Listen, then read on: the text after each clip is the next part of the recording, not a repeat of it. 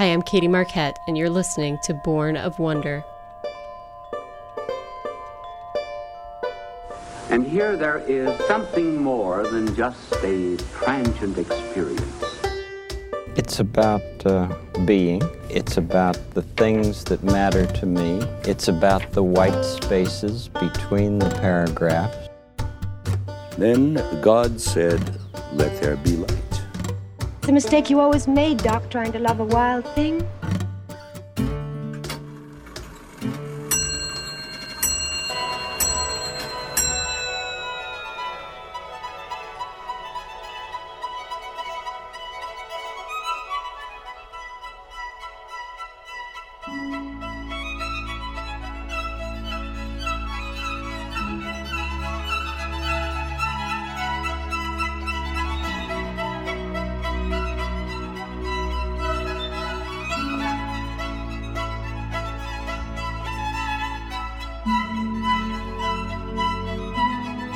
Hello and welcome to Born of Wonder, starting today's episode with the sounds of spring. That was Spring One, uh, recomposed by Max Richter. He took Vivaldi's Four Seasons and sort of did his own uh, interpretation of them. Uh, this is absolutely one of my my favorites. Uh, I think it just captures those sort of uh, plucks on the strings. You can imagine bird song. It just really captures this time of year. And believe it or not, we are in spring.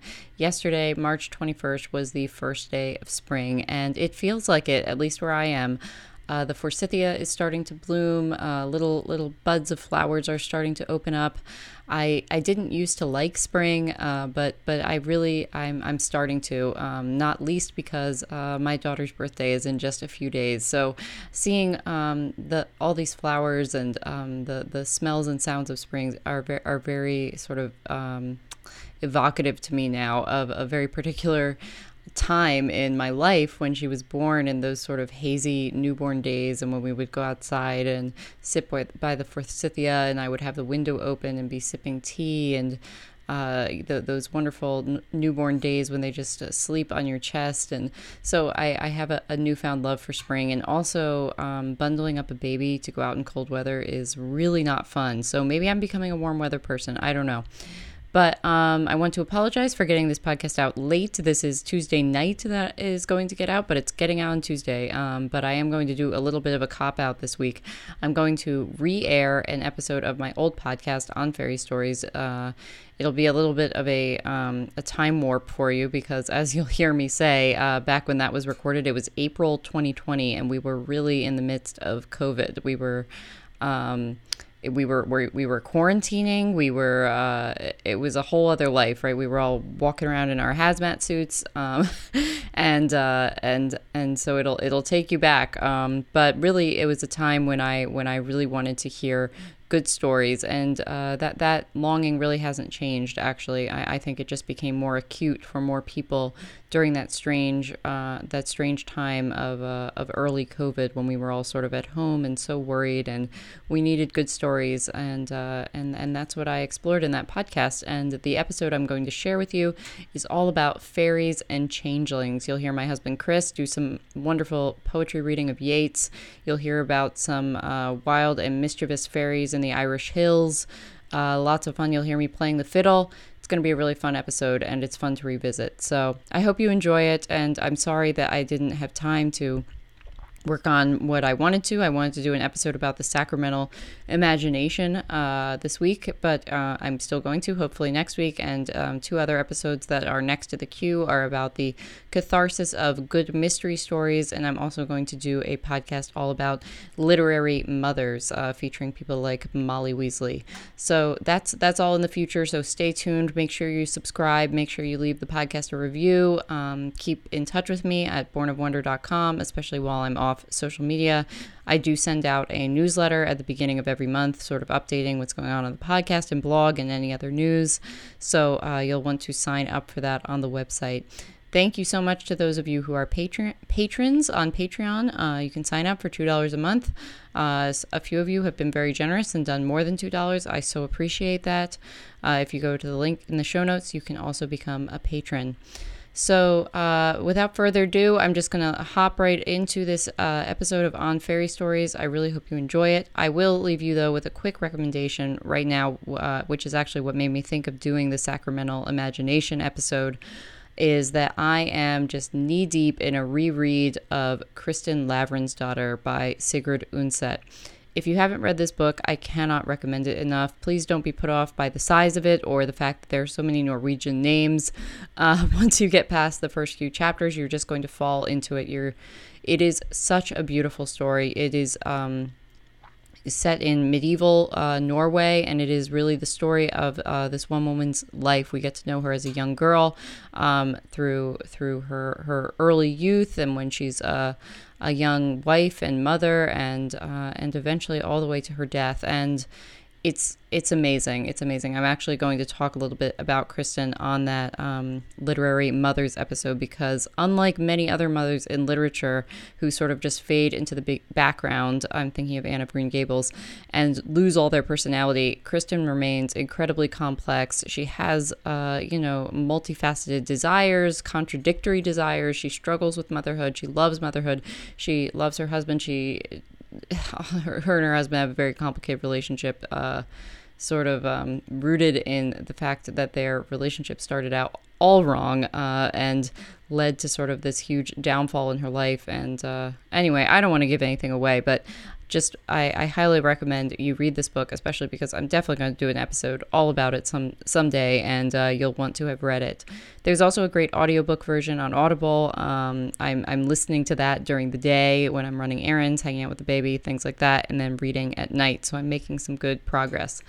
Uh, so that is my recommendation. Let's hear some more uh, Richter. I just love this piece. Let's enjoy it. I hope you're having a beautiful spring, and uh, maybe maybe this is the time of year, at least when I think I could picture some fairies hopping out uh, from behind some bushes or something like that. It's time when uh, the world starts um, becoming magical again after sort of the dark days of January and February. So I, I hope you are having a beautiful spring, and I hope you enjoy this episode.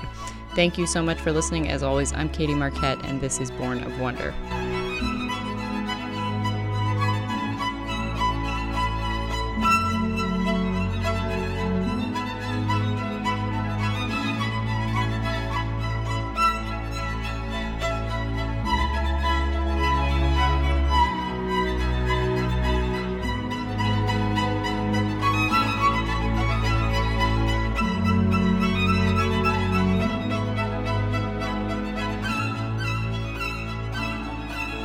Ai lauri l'anta lassi suri, ignar un nottinar verrà. I strayed out of thought and time. Well, so it doesn't make me look good. You know? I'm Katie Marquette, and you're listening to On Fairy Stories. When you are old. When you are old and gray and full of sleep, and nodding by the fire, take down this book, and slowly read and dream of the soft look your eyes had once, and of their shadows deep. How many loved your moments of glad grace, and loved your beauty with love false or true? But one man loved the pilgrim's soul in you, and loved the sorrows of your changing face. And bending down beside the glowing bars, murmur a little sadly how love fled and paced upon the mountains overhead, and hid his face amid a crowd of stars.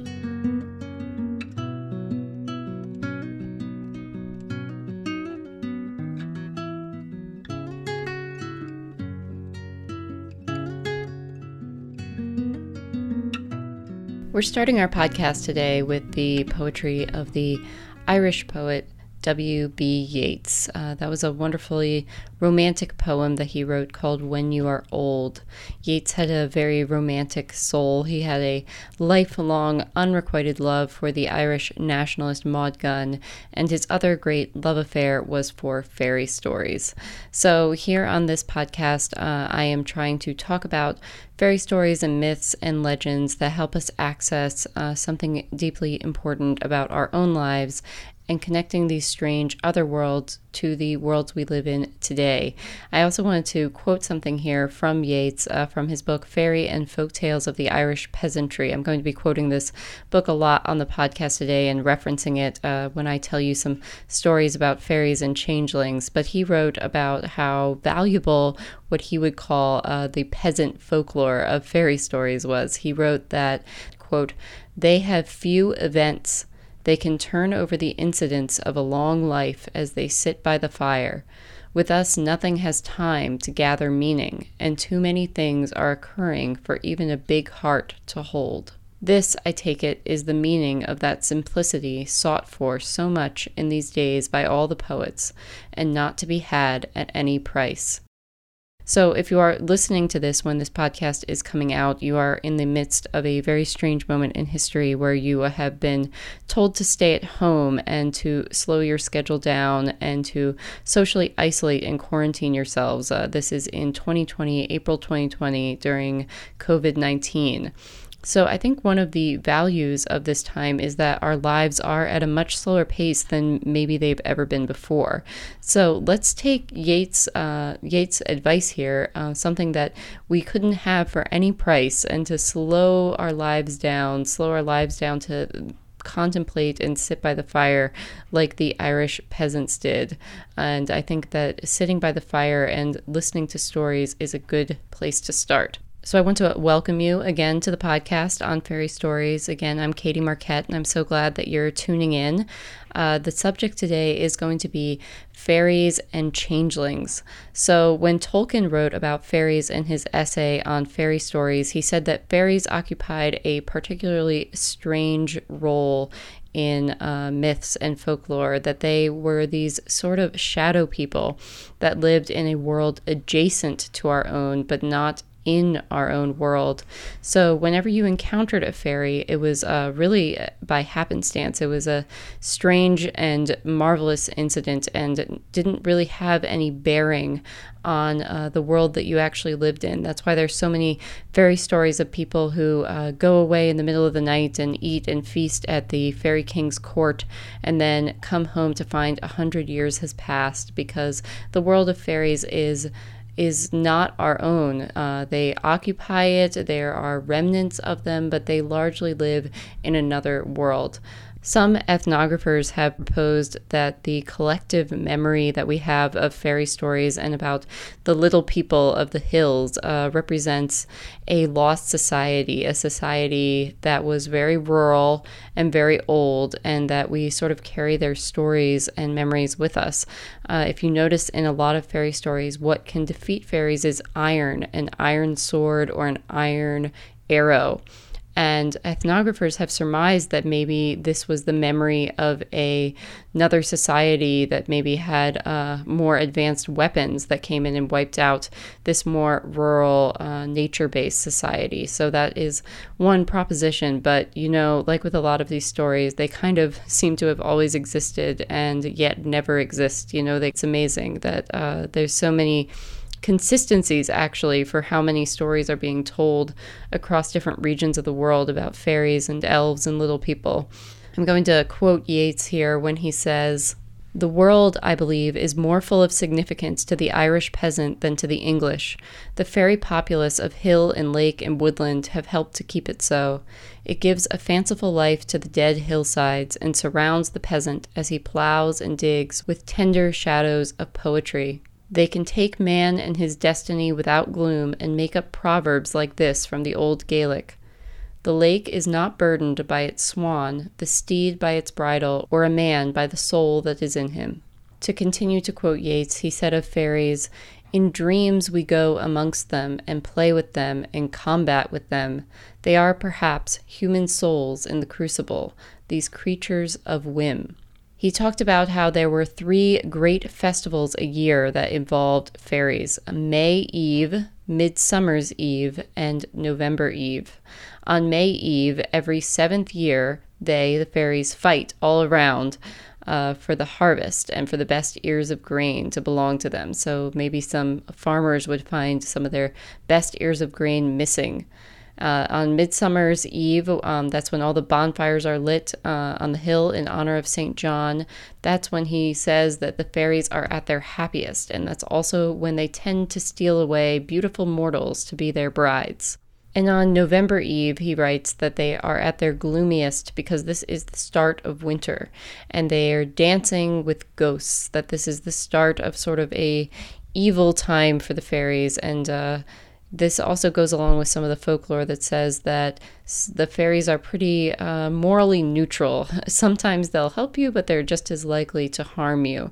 So, um, and in some Irish legends, uh, there are different types of fairies. Some fairies are benevolent, and some are uh, tricksters and out to get you. So you never really know what sort of fairy you're dealing with, which sort of adds to their allure. So on this podcast, I'm going to recount one or two stories uh, from Yeats' collection on fairies and folk tales, and we can learn a bit more about fairies and changelings from him and about uh, what sort of wisdom they have to offer us here today in the 21st century. But uh, let's start by getting the mood right. Let's get a nice Irish wind some Irish fiddle, a crackling fire, and let's hear one of Yeats' most famous poems.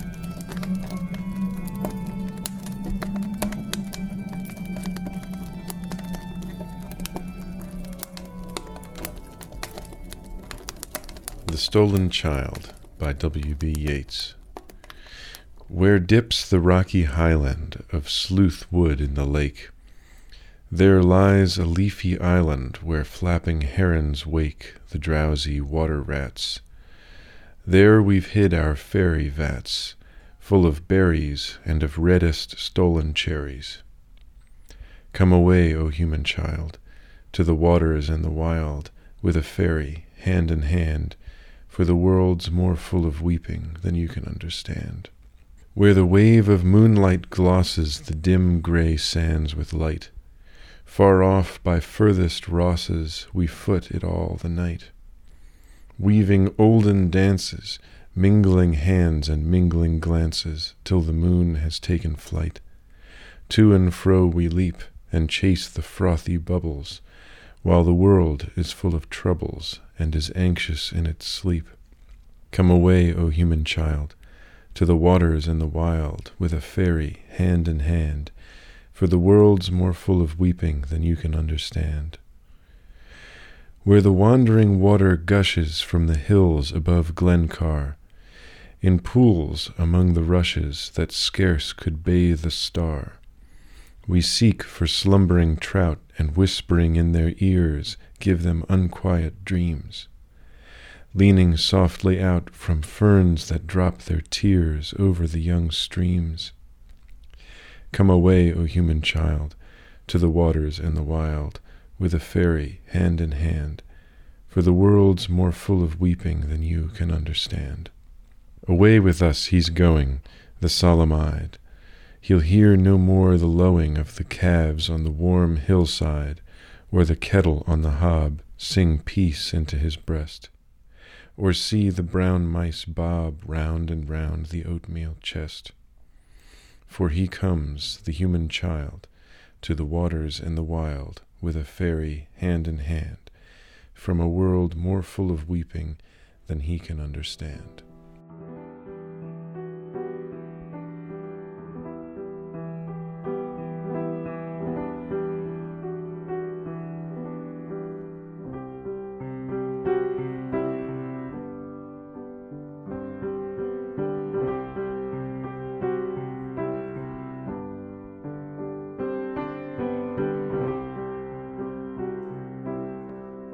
So, again, what you just heard there is the poem The Stolen Child by W.B. Yeats, read uh, just brilliantly, I think, by my husband Chris. So, thank you to Chris for that. Uh, it's a beautiful poem. It's a sad poem. Uh, it's really diving into a subset of stories and folklore of the fairies, uh, the the stories that involve changelings. And changeling stories really uh, revolve around the idea of a mortal baby or a mortal child being swapped out by the by the fairies. So your child maybe has started acting oddly, uh, is is sick, maybe um, maybe even dies, and you would say, well, that wasn't my child. That actually was the fairy's sickly child that they left behind. And my child, although he's not here with me, it's quite nice to think that he is off uh, dancing in the world of the fairies. So that's really sort of the idea behind changeling stories. But I'm going to tell you uh, one story, one changeling story here. So. So imagine one of these uh, really quaint, beautiful Irish towns uh, in some vague uh, pre modern time period, maybe living in an old stone house. And this woman, her husband has died, but she has her, her little boy there with her. He's about two or three years old, and he's just the joy of her life. He is just always laughing and uh, is such a well behaved child. He sleeps the whole night long, he helps his mother out uh, with her washing and her cleaning and everything she needs to get done around the house. But all of a sudden, uh, this child of hers, who has always been such a delight, such a happy, happy little boy, all of a sudden becomes uh, quite surly and aggressive and quiet. And she thinks, well, there's something, something wrong with this child. And an old traveling man, there's a lot of traveling men in these stories, uh, will he comes into town and he says, you know, why why are you upset? She's crying out as she's uh, folding her folding her laundry. She's crying, and he says, what's what's the matter? And uh, she says, well, my little boy, he's just not himself. There's something wrong with him and he says, let, let, let me spend some time with him. You look like you need a break. go go get uh, go get a cup of tea with the neighbors. Um, take some some deep breaths, and maybe you, you just need some time away. You're you're exhausted. You're a single mom, and you need some time off. So he says, I will. I'll help take care of your little boy if you give me some food. So she agrees, and he stays there with the with the little boy and he does notice that this child is is quite uh, quite quiet. Um, but he starts doing a little work around the house, setting up a fire and everything. And all of a sudden, behind him, he hears bagpipe music. And he turns around, and uh, that child is gone. And there's a small looking, maybe can't be more than three feet high, old man sitting on the bed playing the bagpipes and you know he's just looking at him in shock you know who who is this? Who on earth is this?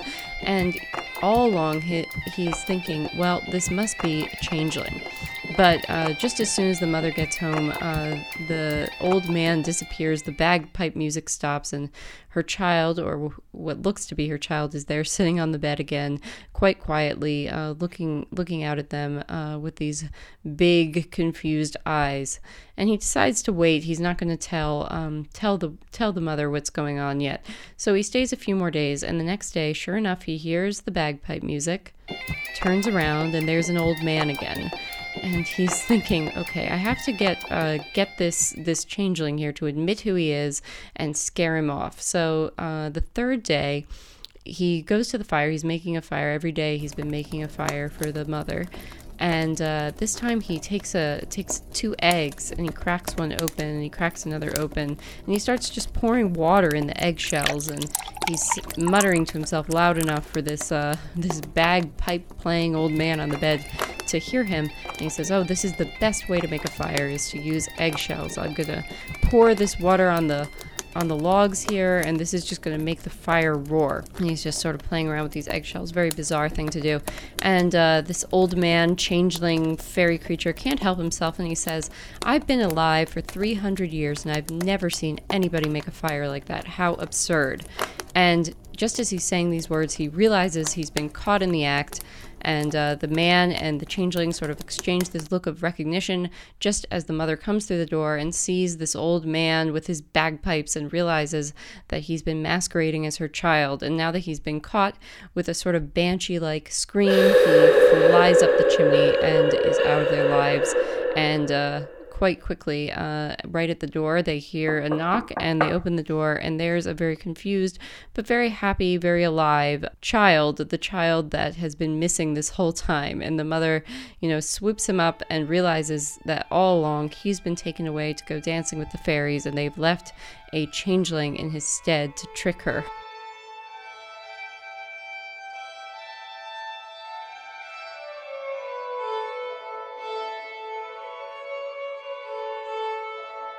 That is a very typical changeling story, uh, one with a happy ending. Thank goodness. Um, some of them don't don't end quite so happily. Ends with the changeling dying and uh, the presumption that the real child is uh, dancing his life away with the fairies, maybe another time, but they certainly won't be seeing him again. But this time, the mother gets her child back, and uh, the uh, trickster fairy flies up the chimney. That happens a lot. Changelings and fairies happen to fly up chimneys a lot. I'm not really sure where that came from, but they that that seems to be their uh, preferred mode of exiting the house. And also, you'll see in a lot of changeling stories this story of um, doing something with the fire involving eggs, involving cracked eggs. Uh, this behavior seems to so stump the fairies and just uh, they can't resist correcting whoever's making the fire, and that tends to out them. So uh, that's that's a very a very uh, typical changeling story.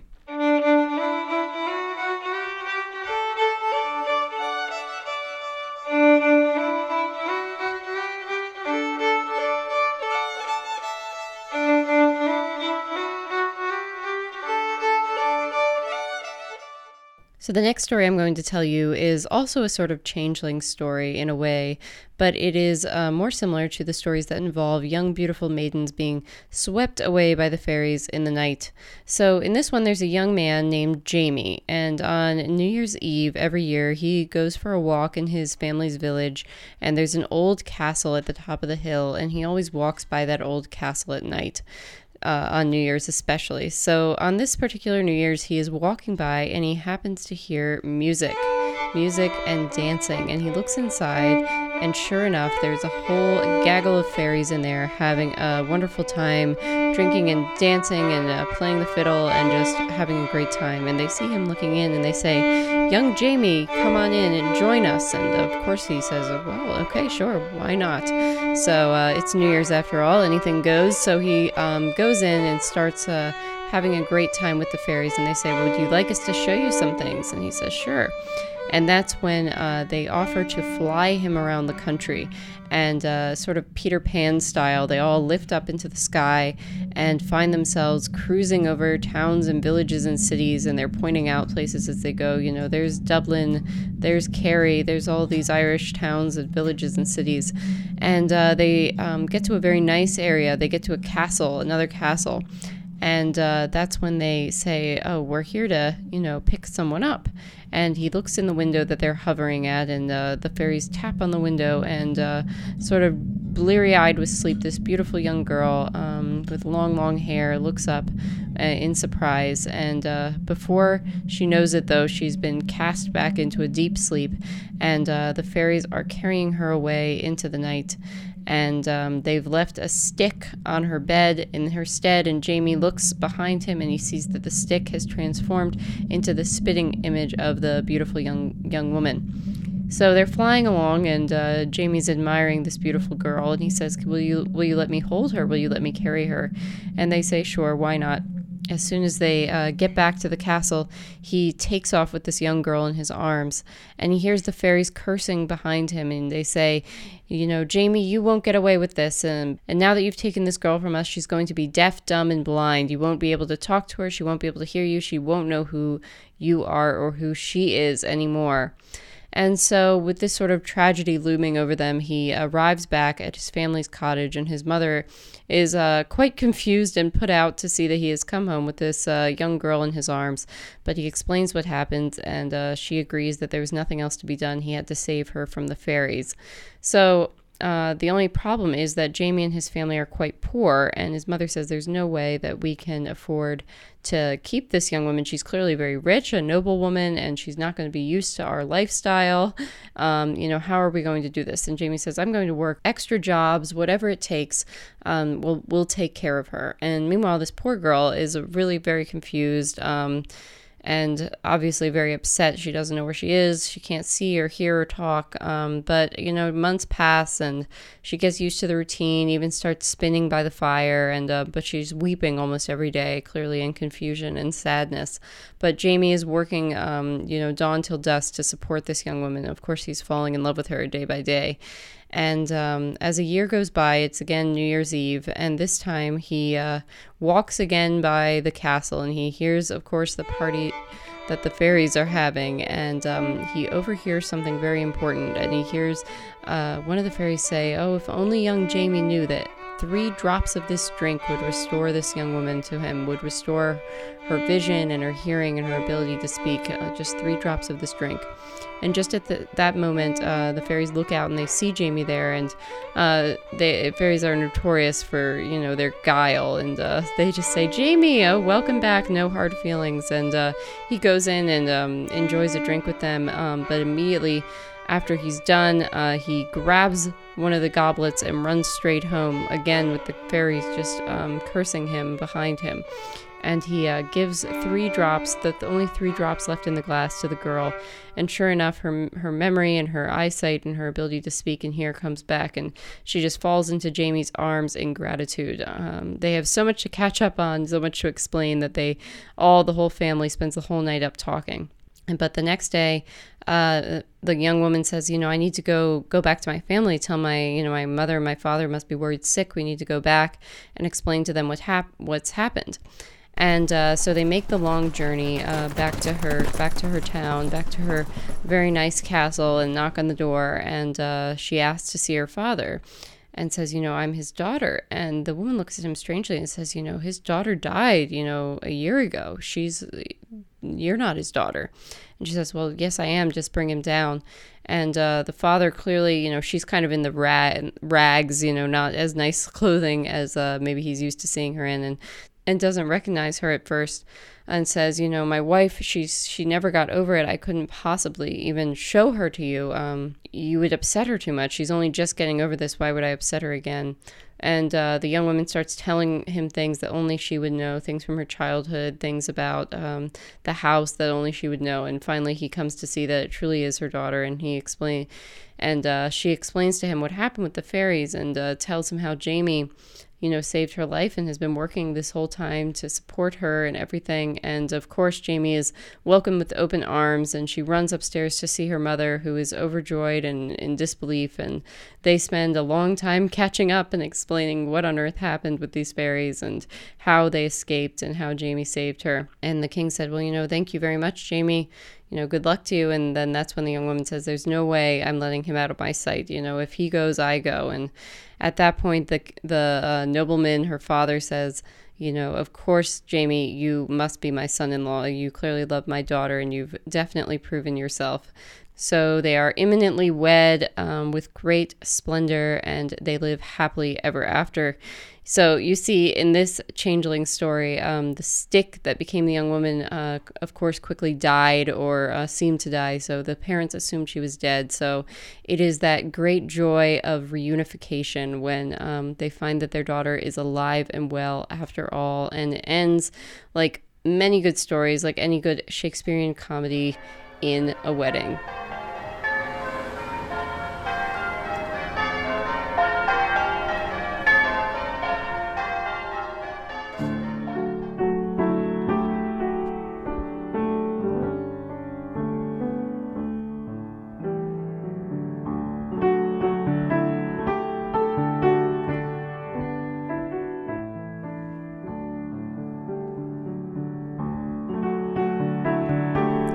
Are elusive creatures. They both are of our world and far outside of it. They represent a sort of chaos, but also the chance at redemption, the chance that time is not what we think it is, the chance that maybe our loved ones are not lost, but just dancing one world away over the hills of heather. To quote Flannery O'Connor here, there is something in us as storytellers and as listeners to stories that demands the redemptive act, that demands that what falls at least be offered the chance to be restored. So, while many fairy stories are absurd and whimsical, uh, many of them also have this moment of what Tolkien would call the eucatastrophe that moment where uh, Gandalf the Grey comes back resurrected as Gandalf the White, that surprising poignant turn in the story. Poignant, he would say, as grief, but it is that redemptive joy that fairy stories offer us. So I hope you got to glimpse a little bit of that redemptive joy, that restoration uh, in these stories we heard today, and that maybe you'll go read some some Yeats and uh, some of his collection of fairy stories and learn some more about these very interesting and uh, amusing creatures, the fairies and the changelings. Uh, this was a really fun episode for me to make. I have to give a lot of credit to my husband Chris, who played the piano and the guitar and also read those uh, Yeats poems you heard, did a great job doing that. Um, I'm playing the fiddle in any of the fiddle music you heard. Um, unfortunately, neither of us play the bagpipes, so that was not our musical talent there. That was courtesy of Free Sound, the uh, little changeling playing the bagpipes. Uh, maybe someday we'll get around to the bagpipes, but in the meantime, keep playing the fiddle, the piano, and the guitar, and uh, creating these podcasts for you where we explore really good stories and ask big questions about uh, what they mean for our world today just head over and give it a quick rating. That would be so appreciated by me. So, thank you so much for listening. And again, this is On Fairy Stories, and I'm Katie Marquette.